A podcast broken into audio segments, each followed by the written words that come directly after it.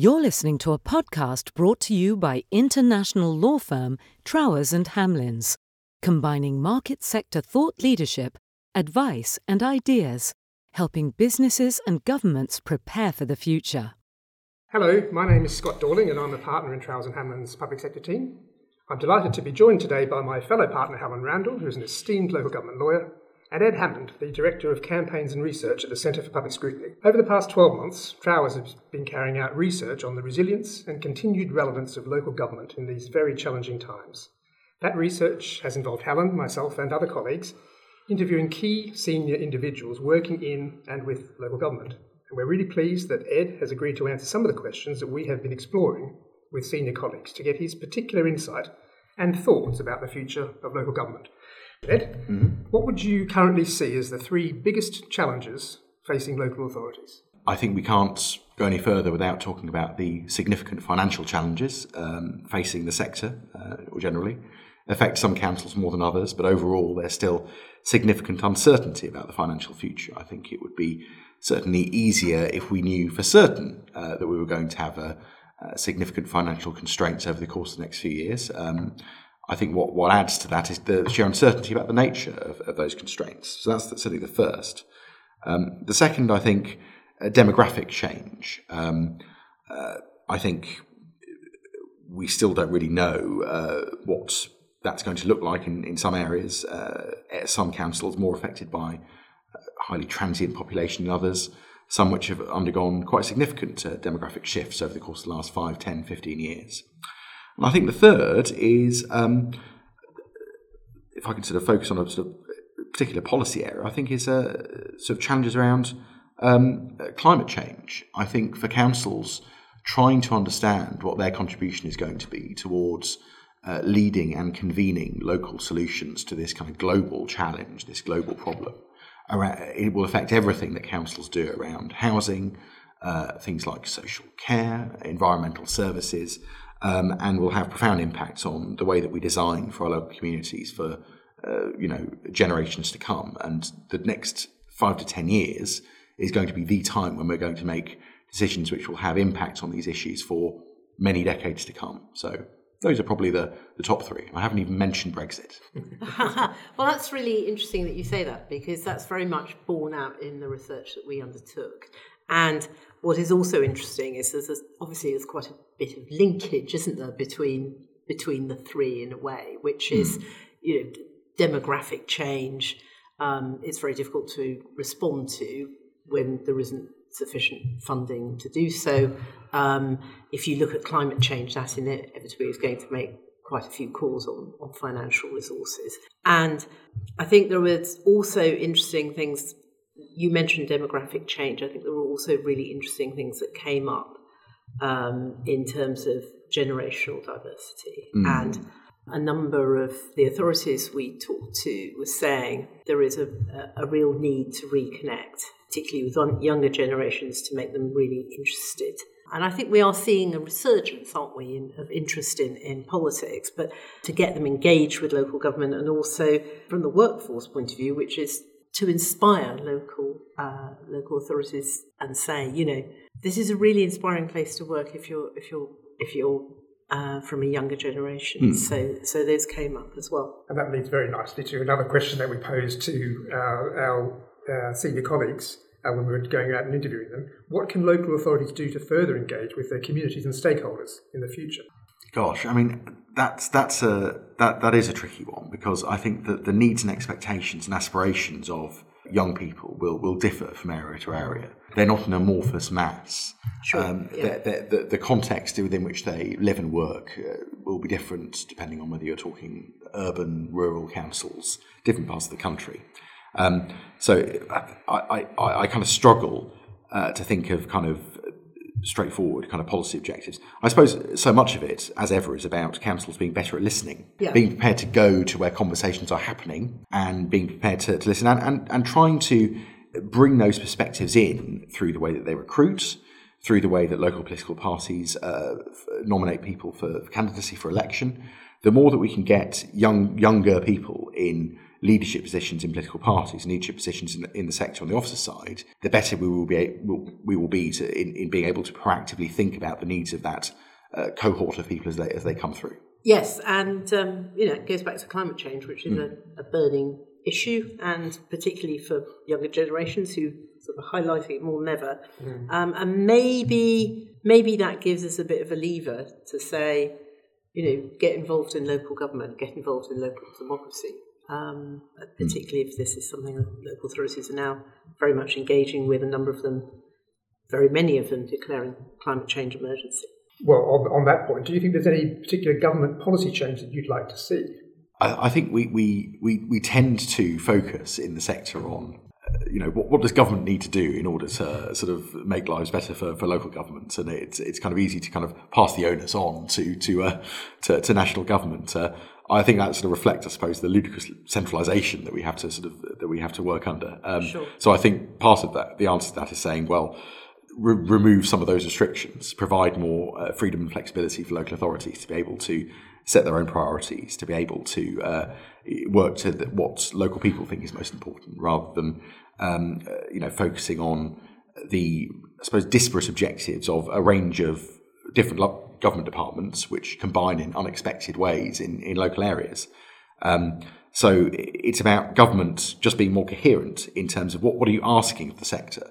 what's what's your approach going to be to partnering with the sector rather than just telling us to do things or not to do things? Um, it's the mentality the government brings to its engagement in the sector that I think is the big thing that needs to change. And I think that is hugely borne out in the in the discussions we've been been having. So that's very interesting that you make those points.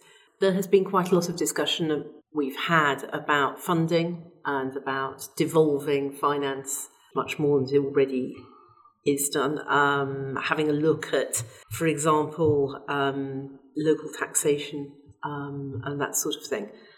What we've also heard a lot from chief executives, haven't we, Scott, which is quite often different parts of government don't seem to be talking to mm. each other very well. And, you know, on one day you will get maybe a memo saying, what flags you should be flying outside the, yes. the town hall, the you know, uh, where really there are very much more pressing demands uh, that need to be dealt with. Um, and I think also a feeling that, that sort of local government, central government can kind of participate a bit more with local government in terms of, you know, convening interests a bit better than it is at the moment. Well, that leads to another interesting discussion about the how local do you think local government should be, and have we got the right uh, engagement strategies? Are local authorities the, the, the, best way of engaging communities in decision making and in consultation on, on various uh, important issues? So, do you think the the structure of local government is is in the right place, or do you think it should change? I think I think broadly speaking, um, it is. I, am not a sort of fan of uh, sort of tinkering with the with the structures. Um, I appreciate that you know, you can see well there, there, are ways of I suppose delivering efficiencies by by by doing things in a different structural way, but often we can use that as a kind of proxy and a diversion for actually doing actual things. Um, I think what the sector needs, like a hole in the head at the moment, is some kind of general unitarization kind of program of the sort yeah. that sort of worryingly feels like it's being being mooted and proposed by by government at the moment. There were some slightly troubling kind of statements in the press a couple of weeks back from the Secretary of State and, and others about the prospects of reviewing the structure of local government overall. Mm. I think one one area where we could, well, I'd really really like to see improvements is around the most local level of uh, of, of government and decision making. I'm a committed localist, but I'm a keen enthusiast for subsidiarity as well. I think we need to be pushing uh, as we draw powers down from government in a way that I hope we will see doing through the development and maturing of the devolution process, but also through other mechanisms. I want to see us in local government pushing that power down within our communities as well. Um, we need more urban parishes. I think we uh, need more uh, community decision making within councils, not just on things like neighbourhood planning, but on wider issues as well. Mm. Um, I think we need to bring that democracy to bear on the way that aspects of the NHS works as well. I think that could be something which could work effectively too. So I think structural reform has to be driven by the need to, you know, drag power down to those mo- most local, almost to, to street level. Yeah. And I think it is interesting because pe- various people said different things. On the one hand, people said just leave everything as it well, is. yeah. Um, uh, others were saying we could do with fewer London boroughs or fewer districts or more unitarisation. But I think it's certainly true. We've been seeing with our local authority clients, there's been a massive amount of turbulence and, and disruption, into, and really, uh, it it can become extremely political, of course. It, so it, it really it, and it really I mean disruptive is the word because uh, there have been a few councils in who've gone had to go through that process in the course of the last couple of years, trying to manage that alongside dealing with your financial and other challenges as well, just adds an, exactly. an additional burden. And you see how it's being used as a possible solution to the challenges that places like Northamptonshire faces, for example. Yeah. And I think that's you know you, can understand the logic of that. The logic of saying you know, reorganisation is, is a kind of way out of some of the sector's challenges. But again, it comes back to that issue that I mentioned of saying it's not a panacea. It, it's not going to deliver you the solutions that it might do. It could be part of a wider spectrum of solutions for some of the sector's challenges around resilience, around sustainability, maybe. But uh, my worry is at the moment that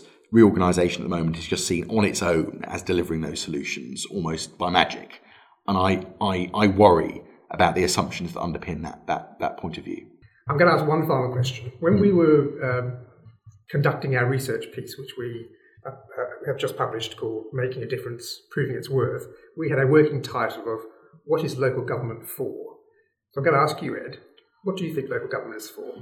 Um, I think um, we're moving, we are sort of between, at the moment, models of local government's sort of purpose. I think up till quite recently, local government was very much a kind of service provider.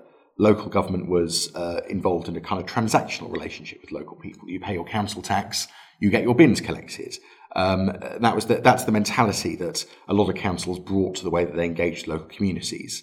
Um, I think we're moving now to to a landscape which looks more like local government as um, as convener.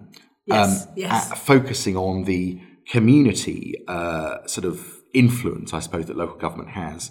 It's it's kind of a development of that um, idea of sort of place shaping from 10 or 15 years ago. Yeah. But given a, a sl- slightly more sort of nuance, I think sort of because place shaping was really about sort of local government as kind of you know leading and directing, and sort of it felt a bit sort of a bit new public managementy. Yeah. I think I think the sort of the, the kind of community aspect of this, and the new local government network has, has done some excellent research on this. Their their idea of the creation of a new community paradigm in the way that um, the sector works, moving to this new paradigm of operation where local government is kind of bringing together sort of a variety of different voices that is is kind of um, helping people to uh, understand what their hopes and objectives are and is designing services that fit around people's needs and objectives for themselves rather than trying to distribute uh, sort of off the shelf solutions which might be nationally specified or which might have been designed by professionals working in a town hall somewhere. Uh, we're moving to something which looks a bit more um, deliberative, that looks a bit more distributed in terms of how people think and act. And that, that's potentially exciting. Um, the, the risk is that the financial and other challenges that the sector faces mean that we're never quite able to meet that challenge and to deliver that ambition of, of, of that sort of way of working. And Ed, do you think local government has got the necessary skills to rise to that particular challenge? Um, yes, I think it has. Um, but the critical thing is whether those skills are deployed in the right place at the moment. So I think the people are there in the sector who've got that initiative and who've got that dynamism. And, you know, I meet many of them over the course of my work. Are they in the leadership positions they need to be in order to do that? Um, sometimes, not always. So I think organisations need to think about, on a workforce perspective, and an organisational development perspective, what do we need to do to develop and promote and put those people in, in position in, in, in leadership positions. Yeah. I think the issue is that although initially it might all seem very bleak in local government, um, actually what we should focus on is that people have been doing a fantastic job in very, very difficult circumstances. Yeah. Um, there have been a few failures, but they have been really isolated failures. There is, I think, um, learning that can be applied um, from the failures, and and that's something uh, we're looking at indeed with mm-hmm. with you, Ed. Um, there is every reason for for optimism in terms of looking forward and um, there's a sort of new future really in terms of the priorities of local government and sort of almost re-democratizing it where where perhaps um, there's been a disconnect. So um, I would say the future is not all bleak. That's a nice way to end, Helen. Thank you very much. Well, I'd like to thank Helen and Ed both for your time this afternoon. Thank you. Thank you very much. You have been listening to a podcast brought to you by Trowers and Hamlins. Find us at trowers.com and join in the conversation on Twitter at Trowers or find us on LinkedIn and Instagram.